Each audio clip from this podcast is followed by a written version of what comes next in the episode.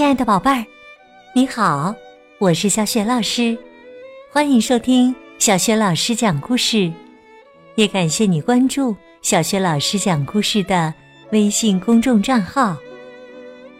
下面呢，小雪老师继续为你讲《魔镜里的交换世界》这个绘本故事。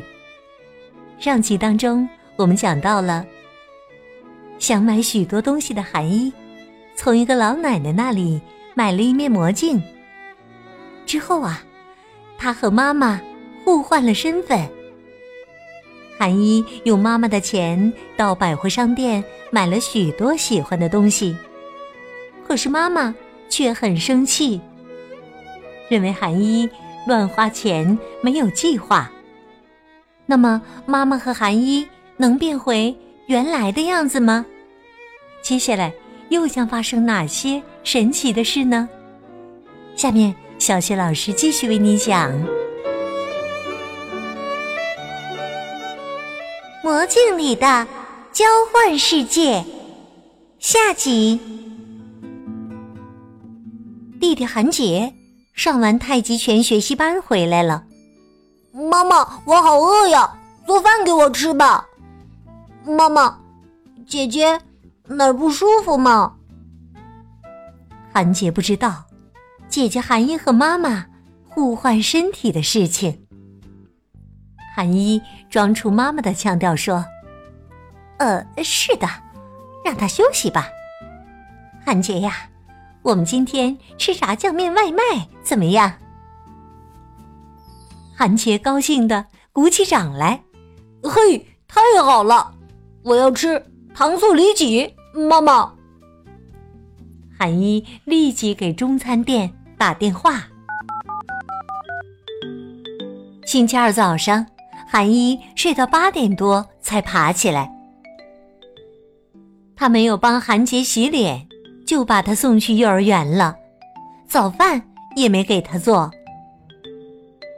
他给妈妈穿上公主风格的连衣裙，准备把妈妈。送去学校。一开始，妈妈不停的反抗，哼！不过后来，她还是走向了学校。妈妈知道，如果她不代替韩一去学校的话，事情会越变越糟糕的。韩一打开信箱，发现里面堆满了信件。这都是什么呀？怎么会有这么多呢？原来呀，这些都是催缴通知单、公寓管理费、汽车税、健康保险费，还有很多，统统啊都要交钱了。哎呀，剩下的钱可不多了呀！韩一关上信箱，十分发愁。放学回来的妈妈递给韩一一张邀请函。明天是阿明的生日，你要怎么办呢？哦，阿明一直想要个昆虫玩具的。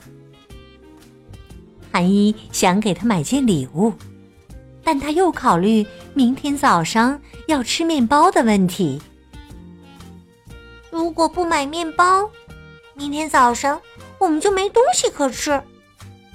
可是我多想给阿明买件礼物啊！哎，要花钱的地方怎么这么多呢？韩一算了算，钱包里面大概只有五六块钱了。星期三，韩一拿出了韩杰存钱罐里的硬币。然后跑到商店买了一个昆虫玩具。现在我要变回韩一，我要自己去参加阿明的生日晚会。来，把我变回韩一吧！韩一盯着刻花纹的镜子，可是啊，过了好久，什么都没变。难道不是一看镜子就变模样吗？没办法，生日晚会只好让妈妈去参加了。阿明家里来了很多朋友，韩一躲在窗户后边，羡慕的看着他们。突然呢，豆大的雨点儿打在韩一头上，大风猛扑过来，韩一连衣裙上的花边被吹掉了，花雨伞也被风掀翻了。韩一心疼极了。哎呀呀，在百货商店里买的东西怎么也这么容易坏呢？唉，贵的东西也不是很好嘛。韩一心疼极了，怎么办？身上一分钱都没有了，要淋雨回家了。韩一看了看那面刻花纹的镜子，他多希望能发生点什么呀！韩一簌簌的掉着眼泪，冒雨走回了家。家里也发生大事了，韩杰捧着肚子在地上打滚儿。妈妈，我肚子疼，我肚子很疼啊！妈妈，啊啊，妈妈！餐桌上面放着一瓶喝剩的牛奶。那是韩一叫他喝的。韩一哪里知道牛奶早就过期了呀？他赶快拨打幺二零，送韩杰去医院。医生摁了一下韩杰的肚子，这是急性盲肠炎呢，要住院继续观察。啊，要住院！韩一吓了一大跳。韩一担心韩杰，又担心医疗费。妈妈不在身边，他什么都害怕。妈妈，妈妈，别走，跟我在一起啊！韩杰一刻也不让韩一离开。对不起，韩杰，都是我的错。其实我不是妈妈，而是你的姐姐韩一。你存钱罐里的钱，我以后会还你的。你要快快好起来呀，韩杰。韩杰慢慢的睡着了。我要找妈妈，一切都要回到以前那样。妈妈，妈妈！韩一从医院跑回家，这些天发生的所有事情。一件一件的浮现在他的脑海里。韩一忽然被石头绊了一下，手里那面刻花纹的镜子啪嗒一声掉在地上，摔碎了。韩一站起来，扑扑膝盖上的尘土。突然，他感觉有些不一样。他发现。自己正背着书包，手里提着袋子。哈，回到以前了，我又变回韩一了。孩子，啊你要买吗？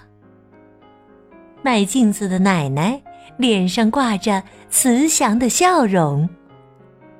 韩一回答说：“我喜欢那面刻花纹的镜子，可是我不想买。”因为我家里还有两面小镜子。韩一想，亲切的妈妈这会儿啊，一定在家里等着他回去呢。他兴高采烈的跑走了。他边跑边想：今天是星期几呢？星期一还是星期四？哈哈，现在已经无所谓啦。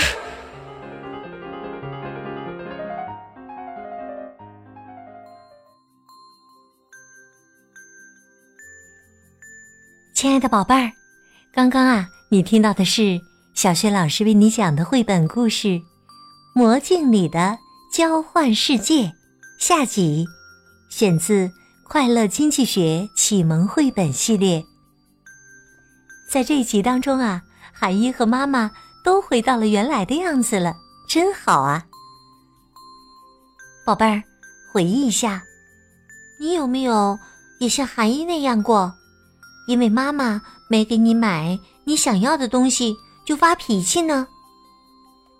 听了这个故事啊，你该知道，不能想买什么就买什么，在生活当中，合理的消费很重要。今天呢，小雪老师给你提的问题是：韩一和妈妈因为魔镜怎样了，所以才变回原来的样子了？如果你知道问题的答案，别忘了通过微信告诉小雪老师和其他的小伙伴。小雪老师的微信公众号是“小雪老师讲故事”，欢迎宝爸宝妈来关注。微信平台上有小雪老师之前讲过的近两千个绘本故事，还有小学语文课文朗读、原创文章、精选书单和丰富的活动。如果喜欢，别忘了转发分享。我的个人微信号也在微信平台页面当中。好啦，我们微信上见。